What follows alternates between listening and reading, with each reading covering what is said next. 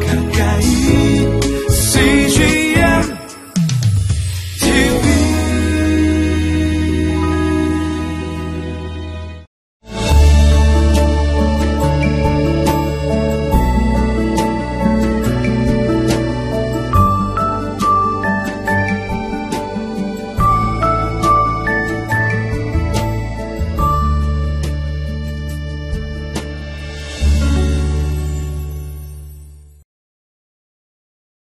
하나님은 날마다 우리들에게 문자 메시지를 보내주십니다.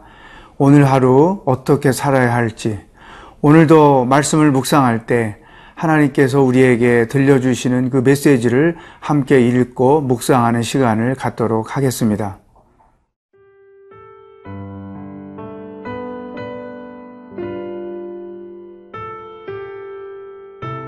민수기 35장 22절에서 34절 말씀입니다.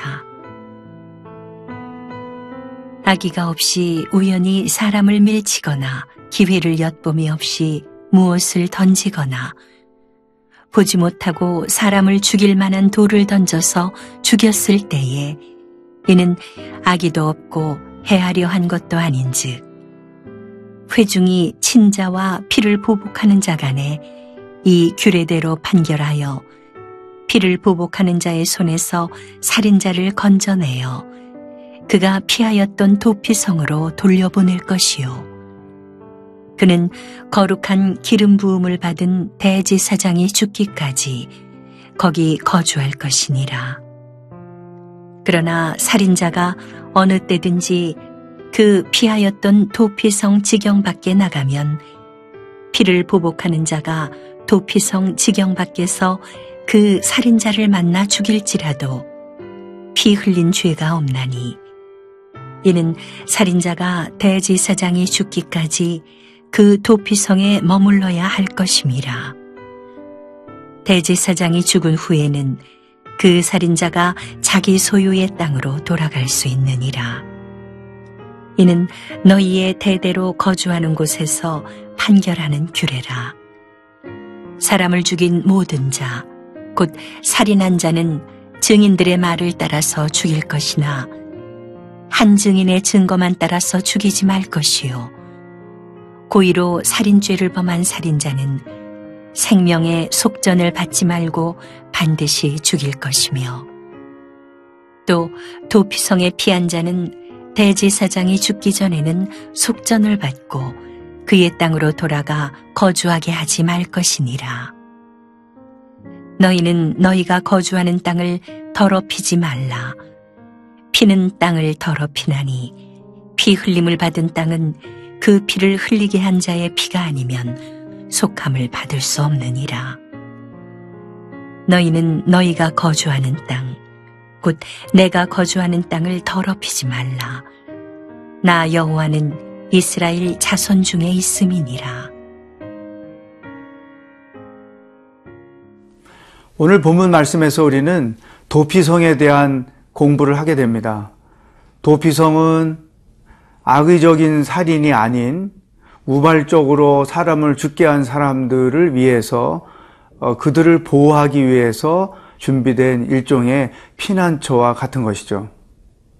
물론 살인은 두 종류입니다. 악의를 가지고 고의적으로 사람의 생명을 취하는 경우도 있고 또 전혀 의도하지 않은 잦은 실수로 인해서 사람이 죽게 되는 그러한 경우도 있죠. 그런데 하나님께서는 고의적으로 사람을 죽게 한 자들은 엄하게 체벌을 하셨지만 뜻하지 않게 살인을 저지르게 된 자들을 보호하는 법을 만들어 놓으셨는데 그게 바로 도피성인 것이죠. 이 도피성으로 피신한 사람들은 대제사장이 죽을 때까지 그곳에서 머물게 되어 있고 만약 중간에 그들이 도피성을 탈출해 나오면 살인했던 자의 가족들이 만나서 그를 죽게 해도 법을 어기지 않는 것으로 그렇게 정의를 해 주셨습니다. 자, 오늘 이 도피성은 우리에게 어떤 의미를 주는 것일까요? 도피성은 곧 예수 그리스도를 의미합니다. 우리는 죄를 지었고 그 죄값으로 당연히 죽어 마땅한 사람들이죠. 그런데 하나님께서는 그렇게 자기 죄로 인하여 죽어가는 우리들을 사랑하셔서 우리에게 삶의 길, 생명의 길을 만들어 놓으셨습니다. 그것이 오늘 본문 말씀에서 제시하고 있는 일종의 도피성인 것이죠. 도피성은 곧 예수 그리스도입니다. 우리가 죄를 지었고 그 죄값으로 당연히 죽어야 하는 사람들이지만 예수님께 피함으로, 예수님을 믿고 그분 안에 거함으로 우리 죄의 사함을 받고 그분과 함께 영원히 산다는 것이죠. 이 도피성을 예수 그리스도라고 우리가 생각할 때 예수님 안에는 일종의 피난처와 같은 것입니다. 삶에 참된 쉼이 있고, 삶에 참된 평안이 있고, 삶에 참된 기쁨을 맛볼 수 있는 곳, 그 예수 그리스도 안에 사는 자들만이 경험할 수 있는 이 놀라운 축복들을 우리는 매일매일 맛보며 사는 것입니다. 도피성을 떠난 자들이 엄하게 처벌을 받듯이 예수 그리스도를 벗어나면 예수 그리스도 밖에는 죽음이 있고 심판만 있는 것이죠. 그러므로 우리는 죽을 때까지 예수님을 믿는 사람으로 예수님 안에 거하면서 그분과 함께 교제하며 그분과 함께 동행하며 그분이 주시는 은혜를 나누고 그분이 주시는 사랑을 경험하고 그분께서 베풀어 주시는 평안을 누리고 그 기쁨을 경험하며 사는 것, 이것이 예수님을 도피성으로 삼고 사는 그리스도인들의 삶의 특징인 것입니다. 우리가 오늘 이 본문 말씀을 통해서 분명히 알아야 될 것은 예수 그리스도 밖에는 죽음만 있을 뿐이다. 예수 그리스도 밖에는 생명도 없고 소망도 없고 기쁨도 없고 참된 평안도 없다는 것입니다. 예수 그리스도, 그분을 내 인생의 도피처로 삼고 사는 사람들은 철저하게 그분 안에서 그분이 주시는 그 평안들을 마음껏 누리며 사는 그 축복을 경험해야 될 것입니다. 여러분, 예수 그리스도 안에서 이와 같은 참된 쉼과 평안을 누리며 살고 있습니까? 예수님만이 우리의 도피성이요 인생의 피난처가 되십니다.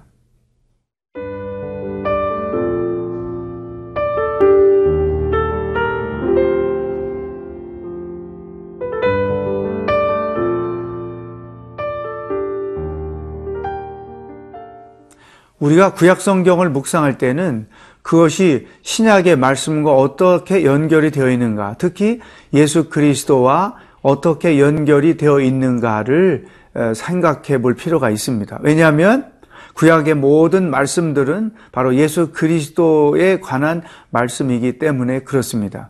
자, 도피성과 관련된 말씀을 하시면서 예수님의 보혈의 능력이 무엇인지를 우리들에게 알려주는 말씀이 있습니다. 33절 보면 너희는 너희가 거주하는 땅을 더럽히지 말라. 피는 땅을 더럽히나니 피 흘림을 받은 땅은 그 피를 흘리게 한 자의 피가 아니면 속함을 받을 수 없느니라. 이 말을 쉽게 설명하면 피를 흘리는 것은 땅을 더럽히는 것이다. 또 그 피를 흘린 자, 곧 살인자들이 죄사함을 받을 수 있는 것, 용서를 받을 수 있는 것은 또 다른 희생의 피가 필요하다는 것이죠. 이것은 구약성경에서 도피성을 설명하는 내용이지만 사실은 예수 그리스도를 설명하는 것입니다. 예수 그리스도께서 십자가에서 흘리신 그 보혈, 그 피값을 지불하셨기 때문에 우리가 죄사함을 받고 새 생명을 얻을 수 있다는 것이죠.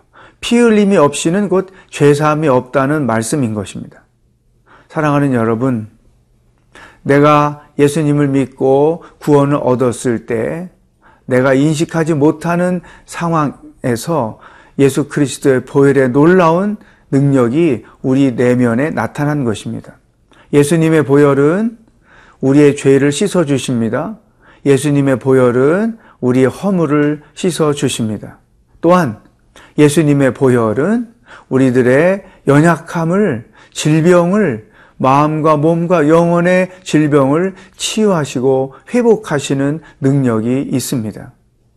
예수님을 믿음으로 그분의 피로 인하여 우리가 죄사함을 받았지만 단순히 죄사함만 받은 것이 아니라 죄가 가져다 주었던 온갖 아픔들, 온갖 질병들마저도 치유하시고 회복하시는 능력이 있다는 것입니다. 우리가 성찬 예식을 거행할 때마다 예수 그리스도께서 나를 위하여 흘리신 그 피를 기념하여 포도주를 마시죠. 그것은 예수님의 보혈이 어떤 능력을 우리에게 나타내시는지를 발견하는 좋은 기회입니다. 여러분, 예수님의 보혈을 찬송하고 예수님의 이름을 찬송하지만 분명히 알고 자기 삶 가운데 적용해야 될 것이 바로 이것입니다. 예수님의 보혈로 나는 죄사함을 받았다. 예수님의 보혈로 나는 씻음을 받았다. 예수님의 보혈로 나는 치료받았다. 연약한 육신도 치료받고 마음의 아픔도 치료받고 영혼의 질병도 치료받았다. 이런 공통적인 보혈의 능력을 체험하면서 사는 것이 그리스도인인 것이죠. 예수 안 믿는 사람들은 이해할 수 없고 경험할 수 없는 일종의 신비와 똑같은 것입니다. 내가 오늘 이렇게 죄사함 받고 하나님의 자녀로 살게 된 것은 예수님의 보혈의 능력의 덕분이라는 사실. 그래서 여러분들이 평상시 기도하실 때마다 단순히 치료받기를 위하여 기도하지만 마시고 보혈의 능력을 믿습니다.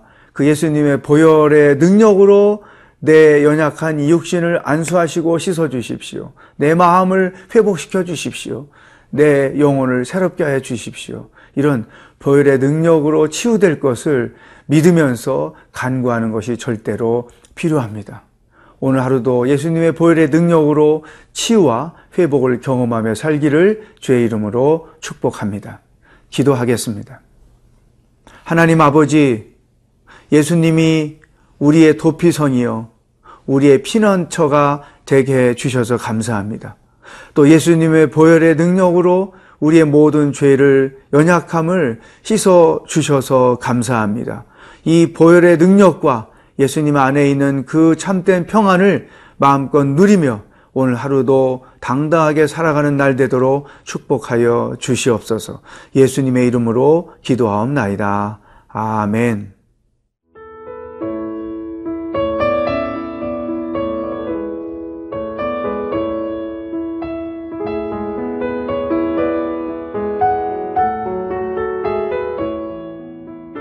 이 프로그램은 시청자 여러분의 소중한 후원으로 제작됩니다.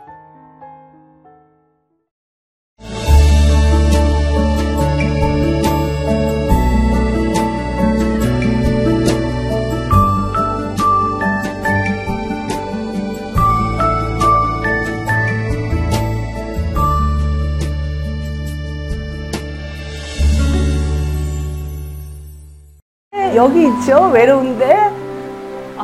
그러니까 하나님께서 그냥 너는 거기 있음으로써 내가 어떻게 하는 거를 너는 그냥 보기만 하면 돼. 너는 그냥 거기 있는 것이 선교사야.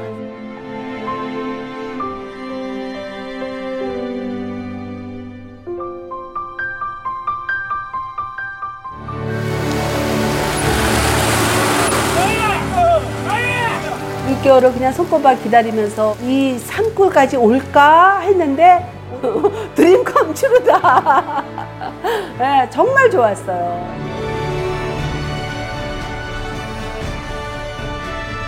용기 얻고 또 위로되고 정말 선교사들한테 빵과 같은 거 정말 없어서는 안 되는 함께 가는. 선교사들이 이런 외지에 있다 보면 선교사 부인들이 굉장히 그 정신적인 문제가 많이 생기는데 그런 부분을 CGN TV가 완전히 해결을 해줬어요. 이 CGN TV도 사실 크게 저에게 동력자가 돼준 거예요. 온 세상을 위한 복음의 통로, 세상을 섬기는 방송 CGN TV. 감사합니다. 사랑합니다.